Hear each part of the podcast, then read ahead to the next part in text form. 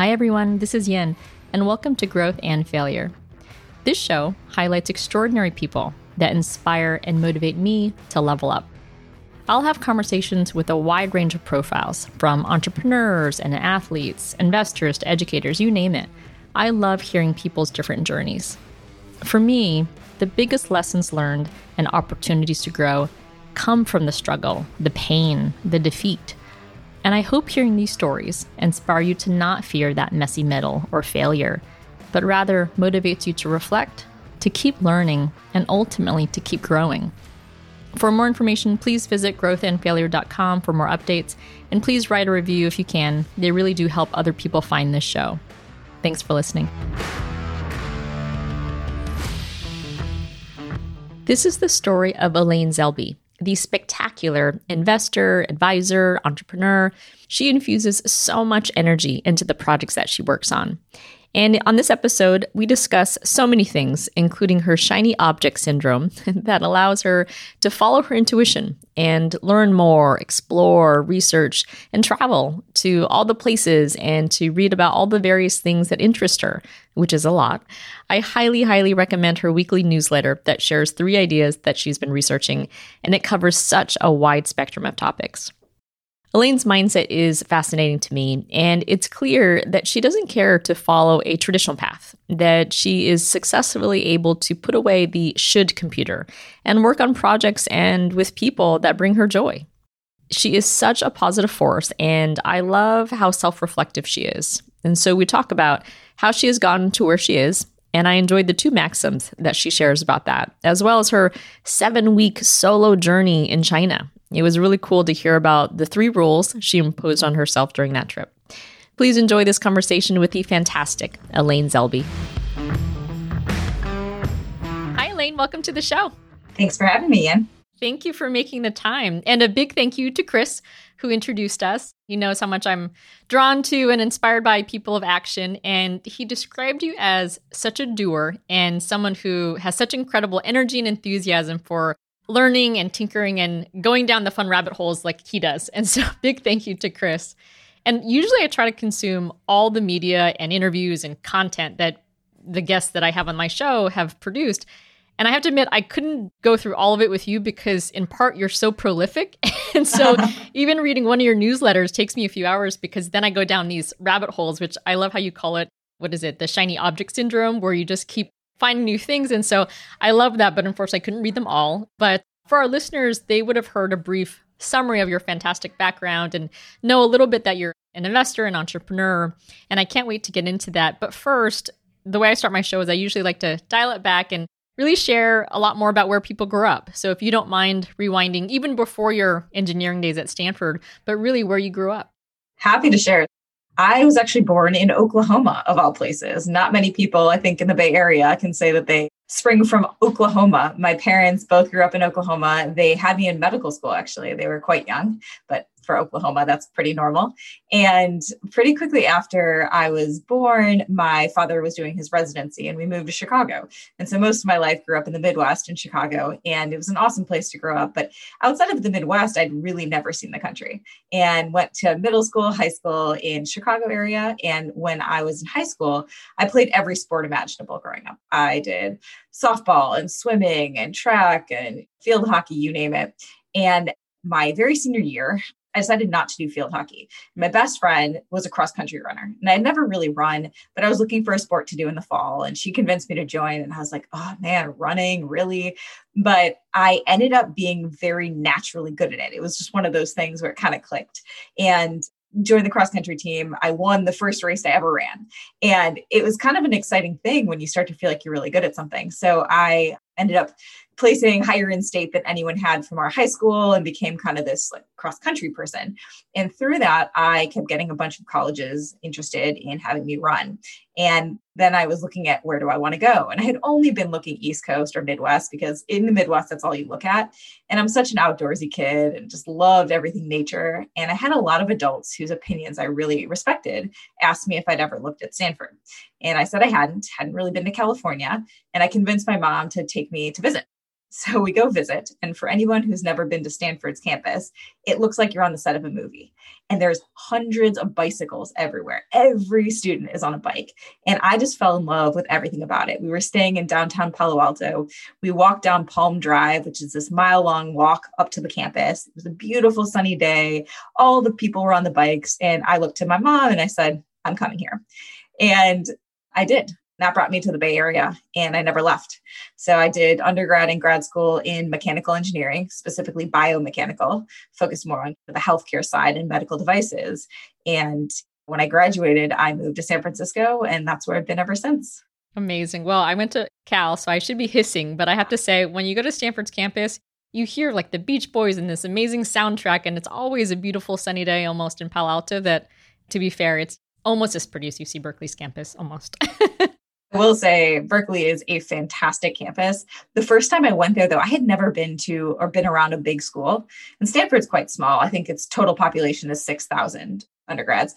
And Berkeley is, I don't know, in the 25, 30K. I was so overwhelmed with how many people there were because Stanford's so spread out and Berkeley's pretty condensed because you start to get up in the hills. And I was like, oh my God, there's so many people, but it's gorgeous. Definitely very comparable. Can't go wrong in the Bay Area, I would say. But so going back to your engineering days, how did you choose biomechanical engineering?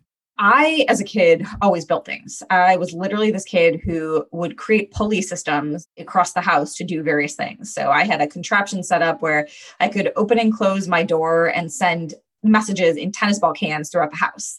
And I had the ability to flush my toilet from bed and turn on and off the lights. And I would build all these types of robots and contraptions. I just loved mechanical things. I'm Jewish, and one year for Hanukkah, I honestly asked for one present and I just wanted plungers because plungers were the best way to make a fort. They were a great way to stack them and to create these really cool infrastructure to build these insane forts. I kind of grew up always building things with my hands. And when I started at Stanford, I actually started as an aeronautical astronautical engineer because I wanted to be an astronaut. That was my goal forever. And I came to the realization between 18 and 19 when I was a freshman sophomore that the lifespan of a human is just not that useful when it comes to space exploration. And it was a harsh reality, but I realized I don't think I wanted to do that if I wasn't going to be the one going into outer space. I didn't want to sit behind a computer and just watch robots go into space. I wanted to do it when I had that realization, I had always been taking classes on the mechanical side and I loved them. They were my favorite classes. So it was a pretty natural fit for me to go down that direction. On the bio side, my parents both went to med school and had me there. So I've always grown up around healthcare.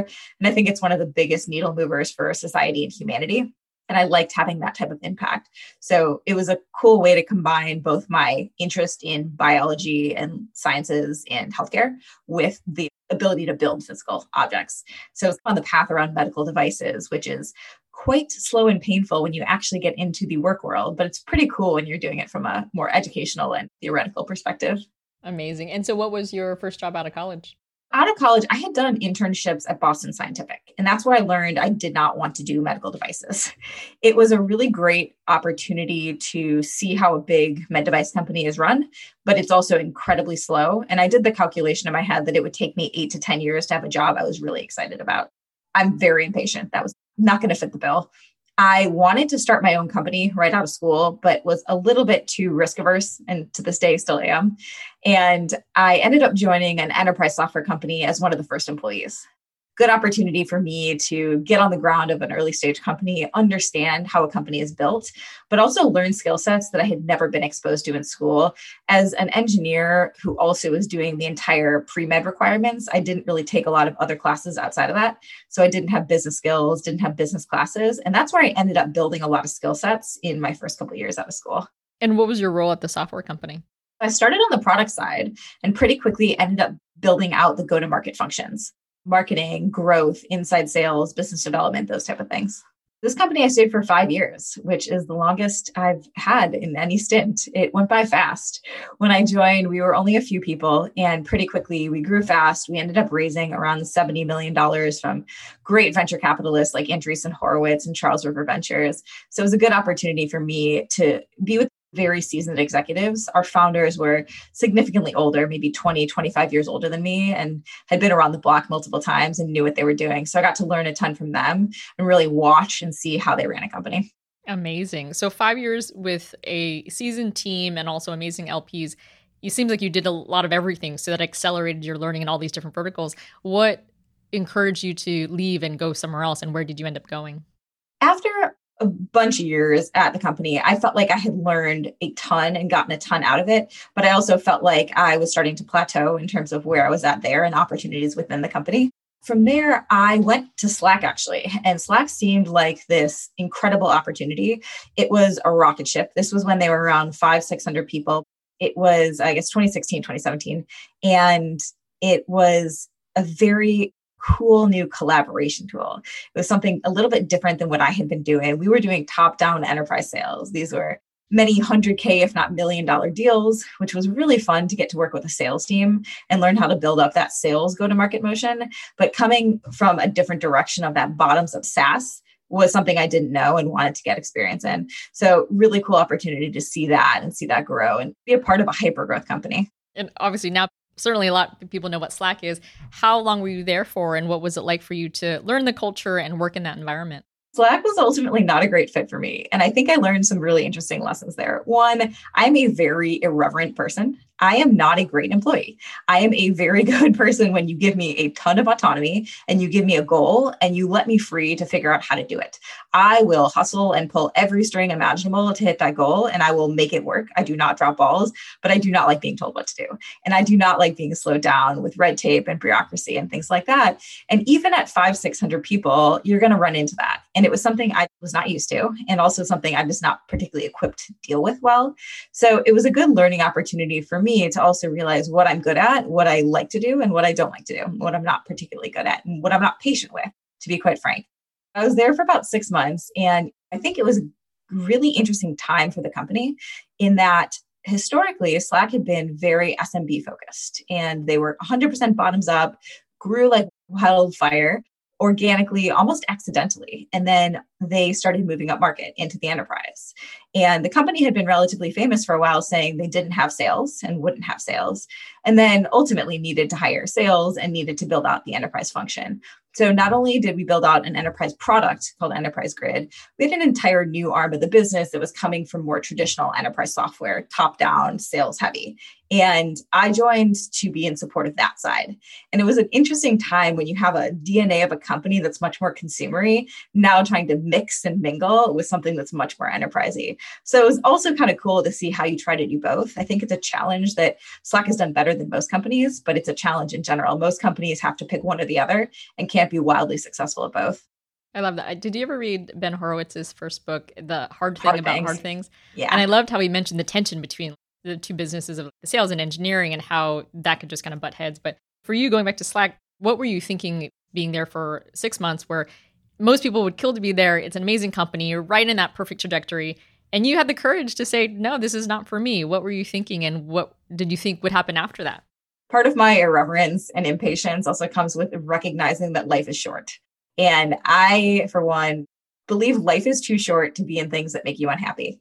And I knew, I think by that time, I had been in Silicon Valley long enough and had enough confidence in my own skill sets, abilities, and networking capabilities. I'm very extroverted. I had met a lot of people. I had found different pockets of people. I had started my own side hustle consulting business, so I knew I could always fall back on that. And to me, it was just one of those situations where I don't even care about the upside. I just don't want to do this anymore. And I know that there's a bazillion other opportunities out there for me, and I'd rather go and push on something else. At the same time, I had also gotten really involved in the blockchain crypto space. This is early 2017. And this is before the whole hype cycle, I had actually gotten very excited about it when Ethereum launched. I had met Brian Armstrong briefly at the Andreessen Horowitz office back in 2013 or 2014. And I didn't quite understand Bitcoin. It was not something that got me excited or I really fully wrapped my head around. But Ethereum to me opened my eyes because I love this ability to program smart contracts on top of the blockchain and create programmable applications, not the money piece, but the application unlock and removing the middleman. And I got bought up in all the ideology around that. And that's what really got me excited. So I was doing a ton of research. I helped a woman who is named Laura Shin, who runs probably the most successful podcast in blockchain called Unchained, I actually cold outreach to her and said, Hey, I'd love to help you with the podcast. Here's what I know about podcasting. Here are all the things I can do. Will you meet me for coffee? And I sent her maybe four emails and she responded. And we went for coffee. And I ended up helping her get that off the ground and do a bunch of the back end stuff that wasn't Laura. And that was my entree into the space too, because we were bringing on every major guest you can imagine. And so I got to see it from a 10,000 foot view and decide where I wanted to land. So I had gotten pulled in that direction while Slack wasn't really fulfilling me on the work side. And it felt like a great opportunity to say, hey, I'm going to cut my losses and go do something that's really pulling me as opposed to something that's hindering me. I love that. Well, Laura's show is pretty much how I gained a lot of my crypto knowledge because in the beginning, several years ago, she had Olaf and Vitalik and all these guys who gave you the fundamentals at the time where now there's so much content that you're like, gosh, where do I start? But she really broke it down well. So kudos to you for helping her build that. It was fun you were at Slack, it's up and coming, but you decided to leave. But also, you glossed over it very quickly that your side hustle is most people's full time job, and you were doing that in combination at Slack and also helping someone launch a podcast. But after you decided to leave Slack, where was your mindset? What were you thinking? I'll go back to the side hustle for a second because this is actually an interesting story. And I try to help a lot of people who are trying to get this off the ground think through it in a little bit more systematic way. It happened completely accidentally back in 2012, 2013, early days when I was at Capriza, that enterprise software startup, I had gotten really into growth, growth marketing, growth hacking, and then everything around sales and marketing ops, all the things you need to grow a business. And had gotten drawn into the growth hacking movement, met a bunch of people around that. But I also love meeting new founders and meeting new people. And so anytime somebody was looking for help or advice, they'd usually point them in my direction. And I'd be happy to give people an hour of my time, but that was it. And I kept getting asked over and over and over again would you either join us or would you do a project with us? And finally, I agreed to do a consulting gig with a company. And it was great. I spent maybe five ten hours a week with them. I felt like I really could move the needle quickly. I could show immediate impact. I could get them to a place where it was good enough. And then they could bring somebody in either full or part time to take it from there. And they referred me to more people and they referred me to more people and it snowballed. And I also realized at the same time that if I started working with venture capitalists, their portfolio is constantly growing and they're investing in new companies every single net new company, early or growth stage, has trouble or needs help on growth. That is the number one thing companies, once you have a product in market, are focused on. So I had an unlimited number of deals coming my way, and I would decline most of them. I typically only would do one to two at a time. I try to carve out only 10 hours a week, but it was just such a fun way to not only get to meet a ton of founders, but I also got to see 30 different businesses and business models. I did bottoms up SaaS, top down enterprise, consumer, things that were selling to only 400 applicable customers in the wireless carrier space to people selling to millions of consumers. And so you start to get this muscle of really taking every company with fresh set of eyes and trying to think from first principles of okay, who is the audience here? Where do they live in the physical and digital world? How do I find them? And then how do I acquire them at a cost efficient way given the price point of the product? And it was a really good analytical skill to hone and just channels to learn. I know a lot of people I'm seeing more and more these days are opting not to go work the nine to five job and to do that full time, to your point. And I think it's a great way for people to get to work on a lot of projects and have a lot of fun and have a little bit more of a chill life and better work life balance. But I like to keep myself busy, as you mentioned that was always a side hustle for me. And some of the podcasting or content things have always been side hustles. When I left Slack, I ended up going to ConsenSys, which is a very fascinating company, if you're not familiar with it, in the blockchain space. One of the co founders of Ethereum, his name is Joe Lubin, he created this company called ConsenSys, which was meant to be a venture studio model. We were spinning up and incubating around 50 different projects building on top of Ethereum. They were across pretty much every application category you can imagine, from things like music and digital rights, all the way to supply chain and asset tracking, to DeFi and financial applications, to everything in between. I essentially was running the product marketing and growth functions to sit across the entire spectrum of companies thinking through how do you build templates, guides, tools that scale, as opposed to having to do one off. That was a really great way for me to understand portfolio approach, which I can now take to the venture capital side. But man, that was such a fun time to be in the blockchain space. That was right when everyone first got introduced to blockchain and crypto. And I remember the holidays that year, it was everyone was asking me, what is this? Explain it to me. So it was a fun opportunity to really sit at that 10,000 foot view. That's awesome. And how long were you at ConsenSys for? I stayed there for a little over a year. And at the same time, I had also been already an active advisor at SignalFire. And so ultimately, what pulled me away from ConsenSys was SignalFire gave me an offer I couldn't refuse. I love that. Well, I know of Joe Lubin because when I think about Ethereum, I think about Vitalik, but I saw one of my favorite things was Ronny Chieng's video about what Dogecoin and Bitcoin was. And he was there, he described it, and he just had such a great demeanor as he's getting this comedic representation of what Dogecoin and Ethereum was that I just loved his poise in that video. But so one thing is, I know we in a prior conversation talked about your path. And before ConsenSys, you took an international trip that I thought was so life changing. Was it before you went to ConsenSys? Was when I decided to leave Slack. Before I had made a decision as to what I was doing next, I kind of decided I need to just get away. And I would love to explore that because for when I heard it the first time, for me, that's what education is about. It's not academic education, but it's the idea of the social education. And the way you described this trip and all the learning lessons you did, and also the self reflection and self awareness you got from the trip and then after, I just loved it so much. And so, if you don't mind sharing why you decided to go where you did the structure that you placed on yourself and then some of the lessons learned? I love solo travel. I'm also 5'2, 110 pounds. I'm very small, but very petite. But I've always loved solo travel and I don't get scared or nervous about being alone or having to find my way in countries where I don't speak the language. I find it to be such an eye opening experience and just such a test of will and fortitude and just figure it outedness. I've always been very fascinated by Asia. When I was in high school, I spent some time in India. I wore a sari to my prom. I've been obsessed with doing henna and mehndi. I still have some in my refrigerator right now as a hobby and pastime. And when I got to Stanford, I decided I wanted to study Mandarin. So I took a few years of Mandarin in college. It is a very surprisingly simple language to learn from a spoken perspective because there's very little verb conjugation or tense. However, from a writing perspective, very, very complex. And from a Western speaker, the tones were not so easy for me. But I love the language and I love the culture, and I had never been. When I quit Slack, I decided I was going to buy a ticket to China, and I decided to start as far northwest as I possibly could. So I flew into Kunming in the northwest province, right next to Tibet, and I bought a ticket about seven weeks later out of Shanghai. And I had no plan, but I gave myself three rules. So the rules were no data plan, no VPN. So I couldn't access things like Google or Facebook or most of the Western websites, and only public transit. And there's some great apps like Ctrip that make it really, really easy to be able to take buses and trains and things like that. And I decided that every day I'd wake up and decide, do I want to stay in this place or do I want to move somewhere else? And so it was just a figure it out day by day situation. And it was awesome. I would say the first seven to 10 days, I did not see another Westerner at all.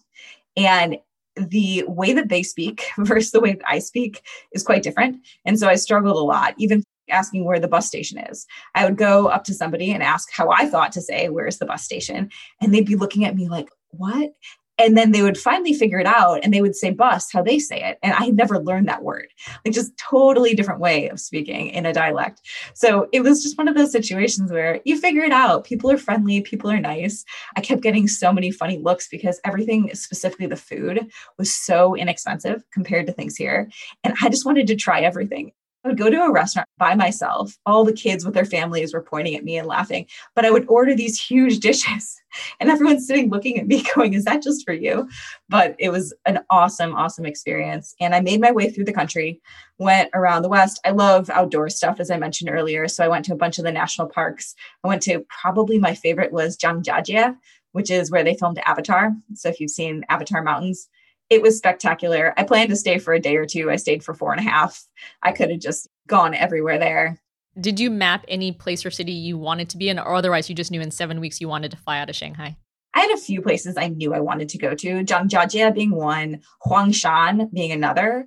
And then I wanted to go rock climbing in Yangshuo, which was actually the place I found the most Westerners it draws a ton of rock climbers from around the world, specifically Europe. And that was fun because I stayed at a rock climbing hostel and the people were way better than me, but it was a great group of young people that I could actually go hang out with. So that was fun. And I really wanted to go to a few other more cities. I didn't get to Beijing, I didn't get to Xi'an. I have plenty of places that I didn't get to explore, but I got to see a lot of more outdoorsy places. And I did go to Shenzhen, which was so fascinating because I think in the West, we think of it as manufacturing capital of the world, but it is the most pristine, modern city, gorgeous buildings. Everything was so new. It was not what I was expecting, but very cool opportunity. I will say, after five or six weeks of traveling by yourself, it definitely gets lonely. And it was so apropos. I was walking one night back to my hotel, and it was down this really narrow little street. And I had seen it wasn't really graffiti, it was more like a poster. And it had said in English, actually, if you want to go fast, go alone. If you want to go far, go together. And I took a picture and it just resonated so strongly because I go fast. I don't stop. I don't sit down. I don't put my backpack down. And I saw a ton while I was there, but you do get lonely after a while. So there is something to be said about slowing down and being with people that are important to you. Amazing. Well, speaking on that, you clearly went fast alone, but at what point were you thinking, okay, I don't have VPN, I don't have a data plan? Did you miss it, or were you in that headspace where seven weeks I can get through it? Or at what point were you like, gosh, I really miss working, I really miss the States, I really miss all the things that you thrived on? I was ready to come home at the end. For me, the no data plan VPN, I don't mind that at all. It's a challenge, it's a puzzle. It's making my life harder, but in a way that I find that challenge enjoyable. So I liked that piece. I think by the end, there's so many logistics and planning nuances that happen when you're traveling alone that it kind of wears on you after a while. And also the constant motion, the constant moving, you kind of just want to sit still for a bit. So I think I was ready, but I loved the trip. I loved seeing as much as I did the second I get home from vacation, I don't know if you're like this too. I'm constantly planning the next one. The day I get home, I'm like, okay, where am I going next? This year has been really hard not being able to travel, but I look forward to that opening up again soon. Amazing. So then you get back from China, and did your perspective change in terms of what you wanted to work on? Or like how did you think about work in that structure? Where six or seven weeks away anywhere, and let alone China, it changes perspective in so many ways. And so, how did you think about work? Do you think, oh, let's just start making my side hustle my main hustle? Or how did you think about conventional nine to five structures? This is actually an interesting story that I haven't told very many people at all. But one of my colleagues from the first startup, he was our VP of product and a really good friend. I'd gotten to work with him for nearly five years and thought the world of him. He had left and started a company when I was at Slack, and he had tried to convince me to join. But obviously, I decided to go to Slack and give that a try. And I've been trying to help him and his co founder get it off the ground and be as useful as I could. And when he found out that I was leaving Slack, which I don't even know how because he found out before I had told people, he calls me and says, You have to join us now. And my heart said no because I wasn't excited about the idea, but I loved the idea of working with him. I really liked his co founder. And they wanted to bring me on as a co-founder. And the idea of being a co-founder is something i think i've always wanted to do. And i told him that i was going on this trip and i wasn't making any decisions until i got back. And i'd had an offer from ConsenSys. I obviously had this offer to join as a co-founder and i had a third offer as well. And i decided no decisions. I'll figure it out when i get back. And when i got back i ended up deciding to say yes and join him and his co-founder. And i decided I'm going to do this. I want to start a company. This is a great way to do it because I know and trust him. And within even a week or so, I knew my heart wasn't in it. And I knew that having spent five years at a company, you have to be all in. And I wasn't all in. And it was funny, my husband at the time, I think we were engaged or dating, but I called him and was distraught. I couldn't figure out what to do. And he asked a really, really great question. I had this like pit in my stomach. And he's like, if you decided that you were 100% in, going to commit to this, would that pit in your stomach go away? And I was like, no, it wouldn't. And he's like, well, then you know your answer. And he was right. And I decided, I told him, I don't think that this is the good opportunity for me. I want to be 100% there for you if I'm going to do this company. And if I can't be, you don't want me here either. And I think we had a great conversation about it. And ultimately, I had wanted to get in on the ground floor of this whole new blockchain thing. That was where my heart was. And so that made the decision a little bit easier to then go and join ConsenSys. Amazing. So you were there for a while and you built up quite a team. But if I know you at this point far enough, I know that you're going to move on to something else that nurtures your soul. So, how long were you at ConsenSys, And then did you pivot from blockchain or what was the next step after ConsenSys? I spent a year at ConsenSys. This was a crazy time to be there. We went from maybe 200 people to 1,200 people in under a year. We also were operating as a holacracy, which is a term most people are not familiar with. It is a flat company organization. So the most famous example of a company trying to do this was Zappos and Tony Hsieh. And holacracy literally means no management. It is completely democratic. Everyone is flat and it is very much voting by committee. So oftentimes people self select to be on various committees to take on ownership over certain things or certain decisions. A good example is we needed to figure out compensation, given we were a remote first holacratic company. So, how the hell do you figure out how to pay people, especially if you have somebody who's living in Thailand and somebody who's living in New York City? The way we did it was every different part of the business got to, I called them tributes, but got to select a tribute who was going to go and be the representative on that team's behalf. And they were going to talk to their constituents and stakeholders to understand what mattered to them. And they were going to bring that information back to the committee. And the committee was going to go and create a framework around how compensation was handled at the org holistically. And that was how things were done. It is a fascinating model. I think it scales not super well. I think that is what happened with every other company that's tried it. But it was a really cool thing to see and to be a part of. And there was some magic there. I don't know if it still exists. I would imagine parts of it do. I think the org looks different today than it did in 2017, but it was magical. It truly felt like a parallel universe or something. I really enjoyed my time there. It also was crazy time. It was this hype cycle, crypto boom and bust everyone wanted to be in, then everyone wanted to be out. And I really loved it. I don't think there was anything negative I can say about it. It was more of I had this opportunity that I don't think I could turn down. SignalFire, I had gotten to know the team there for about two years as an advisor. I had worked with close to 10 of the portfolio companies as somebody that was helping on growth and go to market. And I just saw how different the way their approach to venture was compared to every other VC out there. And I also recognized the fact that it's not easy for somebody that has zero finance background I quite literally have never taken a finance class in my life. And somebody that isn't a founder that's had a successful exit to enter as somebody that's in a mid level, not junior position at a venture capital firm. So it felt like a really awesome opportunity and a team of people I just wanted to be around. For those who don't know, can you give a little bit more color about SignalFire? And you'd mentioned it's a venture capital firm, but just a little bit more color on what you focus on and what stage of the investment? We are a VC, but we're definitely a different flavor. So we actually look much more like a technology company or technology startup ourselves. If you look at how we're structured, we have about a third of the team as engineers and data scientists building products. About a third of the team are on the platform side. These are our in house recruiters. We host over 100 events a year. I think at this point it's probably close to 200. We have people that focus on PR, leadership coaching, development, and these are all in house. And then a third of us are on the investment side, the more traditional deal side.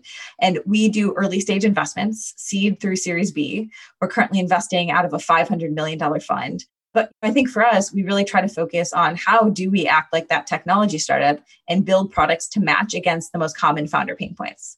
Like any good startup, we did a ton of user research. We talked to about 200 founders. We asked them the question after you fundraise your first round, what are the biggest challenges you hit next? A few things popped up over and over again. The number one thing being recruiting once you have two, three million dollars, you're going to deploy most of that capital into headcount. And hiring great talent is extremely hard and very competitive, especially when you're competing with the likes of Google and Facebook, who can pay a lot more. So we built an entire product called Beacon Talent, really focused on supercharging startup recruiting. We also have built a ton of products around market intelligence, competitive intelligence, co-spend analysis, all the things that will really move the needle for the company. And then we try to pair that with the humans on the other side. So human recruiters, human people to help with PR and that leadership development and things like that. So that's a little bit about us. We're generalists. We invest across tons and tons of categories, but it's a definitely different take.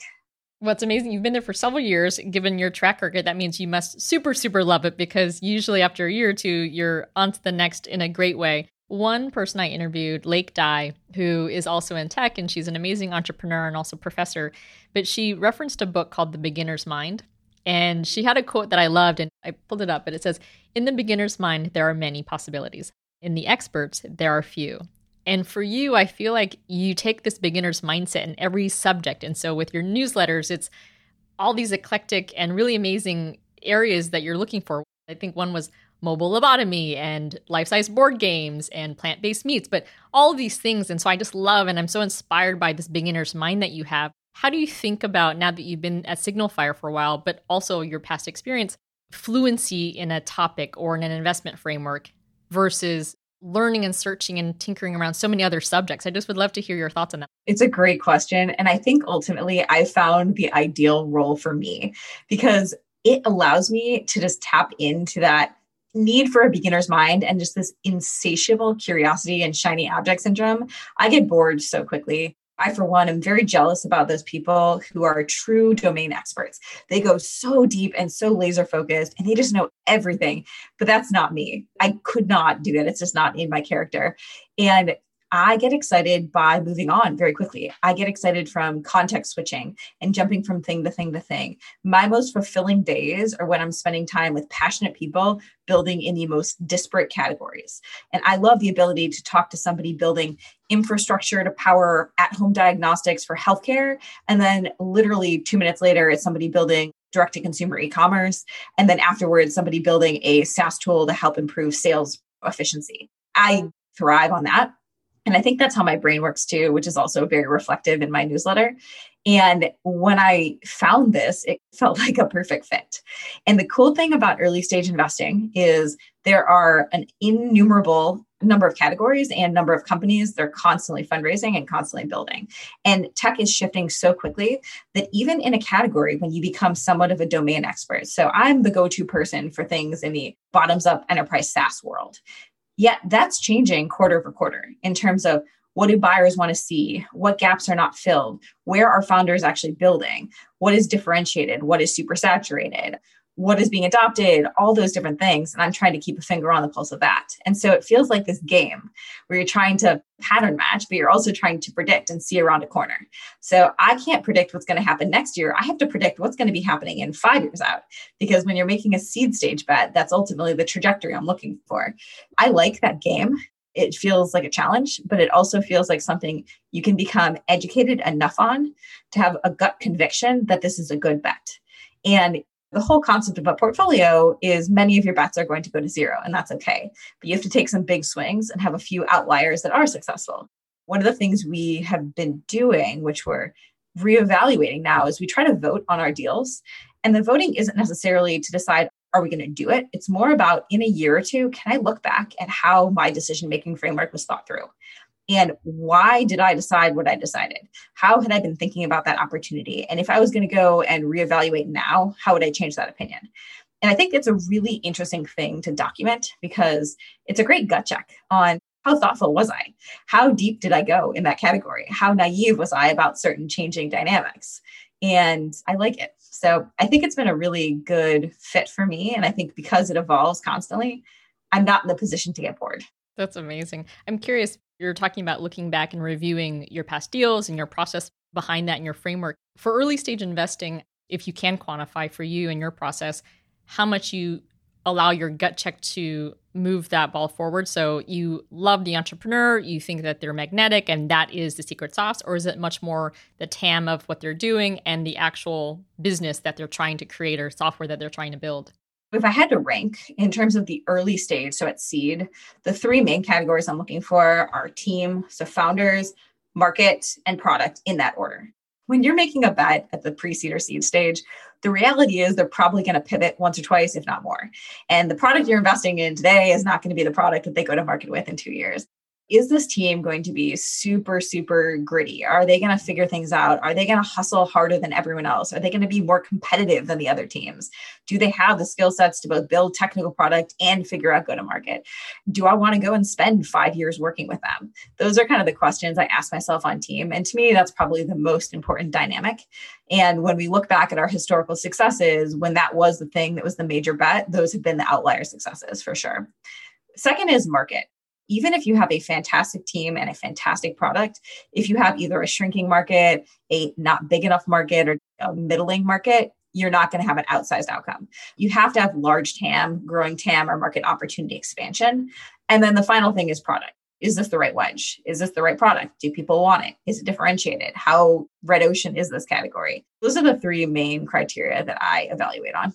I love that. If you were to dissect that and go to your first one, how do you get to be a better investor when so much of it is based on how you perceive the team and the talent and their drive? It's subjective, which is also why I've never had an issue spending time with other VCs who are competitive. We lead seed rounds. There are many, many other firms that lead seed rounds. Most times you don't have two leads in any deal. It's a zero sum game. If they're leading it, I'm not. If I'm leading it, they're not. However, there are so many deals, and a deal might not be a perfect fit for me for a thousand and one reasons, and it might be a great fit for somebody else. So I've never had an issue spending time with those that are directly competitive with me because I know that there's no particular reason that they're passing me this deal. It's not that it's a bad deal, it's just not a perfect fit for them, or they're conflicted out because of a portfolio company or something. I guess that's kind of how I look at it. I know other people look at it differently, but on the team, it's subjective. There's no question. There is no objective measure of is this an amazing founder? And part of it is also disposition of me. There are certain people who might be a great fit for my colleague. My colleague would love to work with them. I wouldn't, and that's okay. And I think that's also why diversity is so, so, so important when we think about venture, both on the founding side and the funding side. It's very causal in that if you're only funding people that look like the people founding them, you're going to have this repeated cycle and vice versa. The more people we get that have diverse backgrounds, opinions, life experiences, you're just going to get more diverse founders too that are getting funded. I love that. I would love to be in your head one day as you're looking at all these deals and all these companies in different sectors and industries. Given your background is so diverse in terms of both engineering and growth strategy and also on the investing side now, are there any attributes that you can collectively say these are the characteristics that I have seen and over time, whether they're great leaders or great investors or great creators, that you have teased out from all of your experience? On the founder side or on the investor side? Maybe both. I mean, it doesn't have to be mutually exclusive. Well, I'll do both then. On the founder side, there are a couple things that I feel like I can pull out and point to. One is there's something to be said about being able to storytell and to really project this strong vision for the future and the future state. Because what it looks like today is not going to look exciting. Everything starts out looking like a toy. I forget who said that, but it's so true. How good are they at showing you something, their secret, their vision, and getting you on board with what the world could look like? That's really powerful. And that's so powerful for raising subsequent funding rounds. Even if the product is amazing and the traction looks great, oftentimes founders that are not great fundraisers struggle. They struggle to raise those follow-on rounds. So i think that's an important component is how good are they at storytelling and conveying that vision to people. Also having the right dynamic of skill sets. So when you're looking at a team there are certain categories that i think require more domain expertise and certain ones that absolutely do not. And so i think this kind of gets into the funder investor side is being able to differentiate between those categories. Where does it really matter if i have somebody that spent 10 years in that space versus when does it not matter? And this person could have come from either somewhere totally different and got inspired or is a year out of college. And i think you learn that by pattern matching. You learn that by just more time in the field and more at bats. The other things on the founder side showing that they can weather storms the ups and the downs and be pretty level headed but also just push through is incredibly important. And there's so many ways to convey that. There's no one size fit all. I'm not looking for a certain story. I'm just looking for something that's going to give me that indication of you will figure it out when things are rough. And also, you will not take when things are good to an extreme and lose sight of the eye on the prize. That's another thing I'm looking for. It's hard to articulate what I'm looking for, but that is a piece of it on the investor side, if you are a generalist investor doing early stage, the ability to learn insanely quickly and get up to speed on a category that you're not deep in insanely quickly is a must. Unless you're focusing, many people choose focus areas. You might only invest in developer tools or only in healthcare or only in consumer. And it's a blessing and a curse in that you become a domain expert. You see more companies in that space. So you truly do have a better sense of how differentiated is this? How much do buyers actually want this? But for me, I just like the diversity. So I'm not one to want to focus. But when you don't focus, you are constantly having to get up to speed and you're constantly not the most knowledgeable person in the room. And I do a lot in healthcare, and there's so many terms in healthcare that are constantly changing and CPT codes and acronyms they use and faking it until you make it, but also doing your homework and really trying to get up to speed. I think that's a great skill. You kind of have to have that innately to be good. Also, the ability to quickly say no and move on I can't get hung up on any one company, whether it's a company that I lost the deal for some reason, or whether it's a company where I just kind of can't make that decision of, oh, it looks interesting, but not amazing. I think the ability to give concrete feedback quickly and just to kind of keep plugging on as opposed to getting wrapped up in the, hmm, this might be okay. That's where people get slowed down. And it's hard. I think the first year I spent a lot more time building that muscle and then you start to get better at it. I love that. I could ask you so many more questions about all the topics that you are interested in because in your newsletters, you go from banks to healthcare and all the stuff. For one quick second, if you could expand on your newsletter and to share with our listeners how that came about and how you focus on the three things every week, but just to give a little bit more color there, and then I'll pivot to the questions I ask usually everybody. The backstory here is for years, this is just my total natural MO. I'm constantly ideating on requests for startups or business opportunities that I see in the world. And I had this long running spreadsheet. I probably kept it over seven years of here are all the awesome ideas or companies I should build. And for a long time, some of them I truly thought maybe I'll go build this. And I kept it mostly to myself. I shared it with some friends. I've also always been the kind of person where anybody who has a friend that's thinking about building a company or exploring a space, they send them to me and I'll take those conversations any day. I actually try to reserve between 5 and 7 p.m. now for walking meetings where I take phone calls, 30 minute phone calls for anybody who's at that ideation stage or something where they want feedback on an idea, feedback on an early company when it's not investable by us, but they're looking to have that conversation with an investor or with somebody who likes to ideate. I'll take those as walking meetings. And it's great because I can do a lot more meetings and not burn my time. But I had this spreadsheet, and if I go back years, I can check off so many of them that have turned into billion dollar companies. And I know that I see opportunities, and one of my superpowers is connecting disparate dots that most people don't see. And during the pandemic, I've always been terrified of publishing content in public.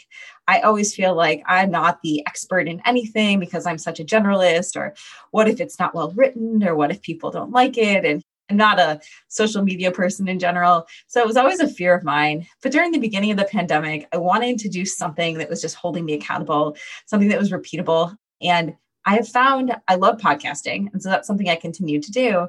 But I wanted something else that also felt really natural. And so I started this newsletter called Three Things. And every week I publish three business opportunities that I see. And I try to walk through, I do a pretty good amount of research into the space and the category, sometimes for work, sometimes through personal means. But I walk through why do I think now is the right time to build this? How would I get it off the ground? How would I monetize? And then how would I expand? And they range, as you said, literally across the board from things that are like deep into healthcare and bio and pharma, all the way to super fluffy consumer and gaming, to banking, to subscription running shoes, to a snoo for an adult, everything in between. So they kind of run the gamut in terms of what I think about. But again, that's how my brain works. And when I launched it, I had no expectations. I have zero following. I have no social following. I had no email list. And I wanted to see what would happen. And it's been so awesome. And it's also been one of those situations where it doesn't feel like work, it feels like fun. I actually think Chris was one of the people who reached out and was like, oh my gosh, how do you publish content weekly? And how do you come up with three new ideas a week? And I told him, I just do. It doesn't feel like work at all. And I think when you find something like that that feels like fun and play and not work, that's something you lean into. And it's been really easy for me to hold myself accountable and to publish every week, no matter what. And it's been fun to grow the list. I'm not good at self promotion. I'm horrible, actually, in fact, but it's just grown organically. And I really appreciate people giving me feedback. I love when people read it and comment love when people throw other ideas out there or how they would iterate on it. But yeah, it's at zelby.substack.com and you get three business ideas every Sunday.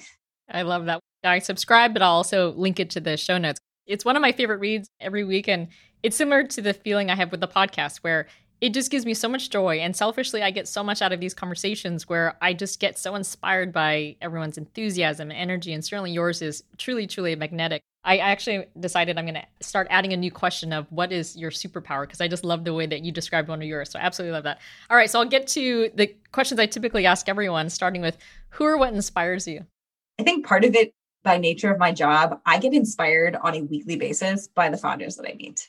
I love people that are so passionate about a space and just so crystal clear on why they're building what they're building and what needs to change. And I think seeing that dedication and passion and just singular focus, which is also so hard for me to do. I just have so much respect for that.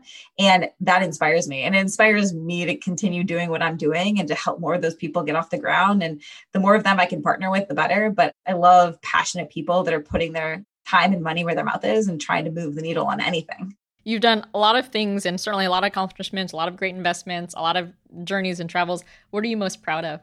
This is an interesting segue, actually. I get asked a lot by either people that are new to venture or looking to get into venture how do I get deal flow? And more recently, how do I do personal angel investments and things like that? And when I actually went and analyzed and thought about it, I get a tremendous amount of deals and opportunities to angel invest from founders that I passed on. Founders that I passed on who either said, I love the experience so much that I'd love to work with you continually, or, hey, my friend is fundraising. I had such a good experience with you. You were so helpful. Is this a deal you'd look at? And that is one of the biggest compliments anyone could ever give to me. I strive to be helpful. I know it's such a VC meme. How can I help? But that's what I get enjoyment out of. I get enjoyment of actually helping and moving the needle for these people. And if the feedback I'm getting is, hey, that was an amazing interaction and you did help, I can't ask for more than that. So I'm proud that I'm getting so many people continually coming back and saying, hey, I'd love to have you involved. Fantastic. Well, certainly the last question I ask everyone is based on the name of the show. And we've talked a little bit about your struggles, a few cultural differences at certain companies you've worked at. The question used to be can you share your most impactful failure and lessons learned from it? And over time, through the years, the question pivoted because the answer was always here's what I've learned, here's how I grew. And so I'll ask you in a reframed way can you share your biggest growth moment? one thing that I always think about is how have I gotten where I've gotten in my life, in my career? And when I analyze my big step function changes and opportunities in life, it's come from two things. One in particular, giving away my time for free with zero expectation of return. And if you are genuine about doing that and saying, here is one thing that I know that I'm good at and how I can actually be helpful to people, giving away your time for free will come back in spades. And I think it's very particular to the Bay Area, but it's extrapolated to anywhere. And I think now with everything's on the internet, but I find when you do something like that for somebody else, it's going to come back. And so I think that's to me one of my biggest growth opportunities is just I put myself in the room simply by giving away my time with no expectation. So I think that's really big. The second is I'm by nature a very, very optimistic person. I don't see the downs as much as many other people because I always look at it as if you're a good person and you try to live your life in a good and rural way and you try to be useful to others, it always works out. And so even when you're having down moments, the sweet isn't a sweet without the sour. And if you just look past it and just have that optimistic view of life in general, I just always walk out of things in a positive mood. And so I think that just helps me bring energy to a room, just have that positive feeling and know that anything that's bad doesn't stay bad for very long. Oh, I wish I could bottle up your perspective and remind myself of whenever I'm going through a struggling moment. Oh, I wish I had a little bit of Elaine in me where it's the idea where it's not perfect for anybody. And the idea is when you are in that low state to get out of it faster and not dwell in it. And that's, I think, the hardest part about it. It's not like you're going to maintain this level of perfection. It's how do you get out of that bad headspace when you're in it faster than others or faster than you typically do? What I find is while other people will go on social media and immediately start getting sucked into look at all my friends and their perfect lives, I don't play that game at all. I will go for a walk and I'll go walk up to the top of Twin Peaks and look around at the city and just look at how beautiful a place I live in and have so much love for where I am and the ability to be in this beautiful place. And that pulls me out of it too there's so many ways people get sucked down rabbit holes on the internet and it's usually not helpful for mental health not productive. It's different for everybody. For me, getting outside, getting just alone in nature and just experiencing the physical world and taking it in, it really helps me and kind of gets out of any funk. Amazing. What's next for Elaine Zelby? Keep doing what I'm doing. I'm really having a ball right now. I'm still learning the craft of investing. I'm still definitely growing my internet presence and my newsletter and trying to figure out how best to utilize that. So I think it's just kind of continuing a little bit more of the same at this point. I am in a place which is very rare for me, but very, very nice, where I'm not constantly thinking about what's next. I'm actually thinking, how do I improve what is right now? And that's a, nice place to be. I love that. Elaine, thank you so much. This was so fun, and I had a blast in this interview. I did too. I really appreciate you having me on.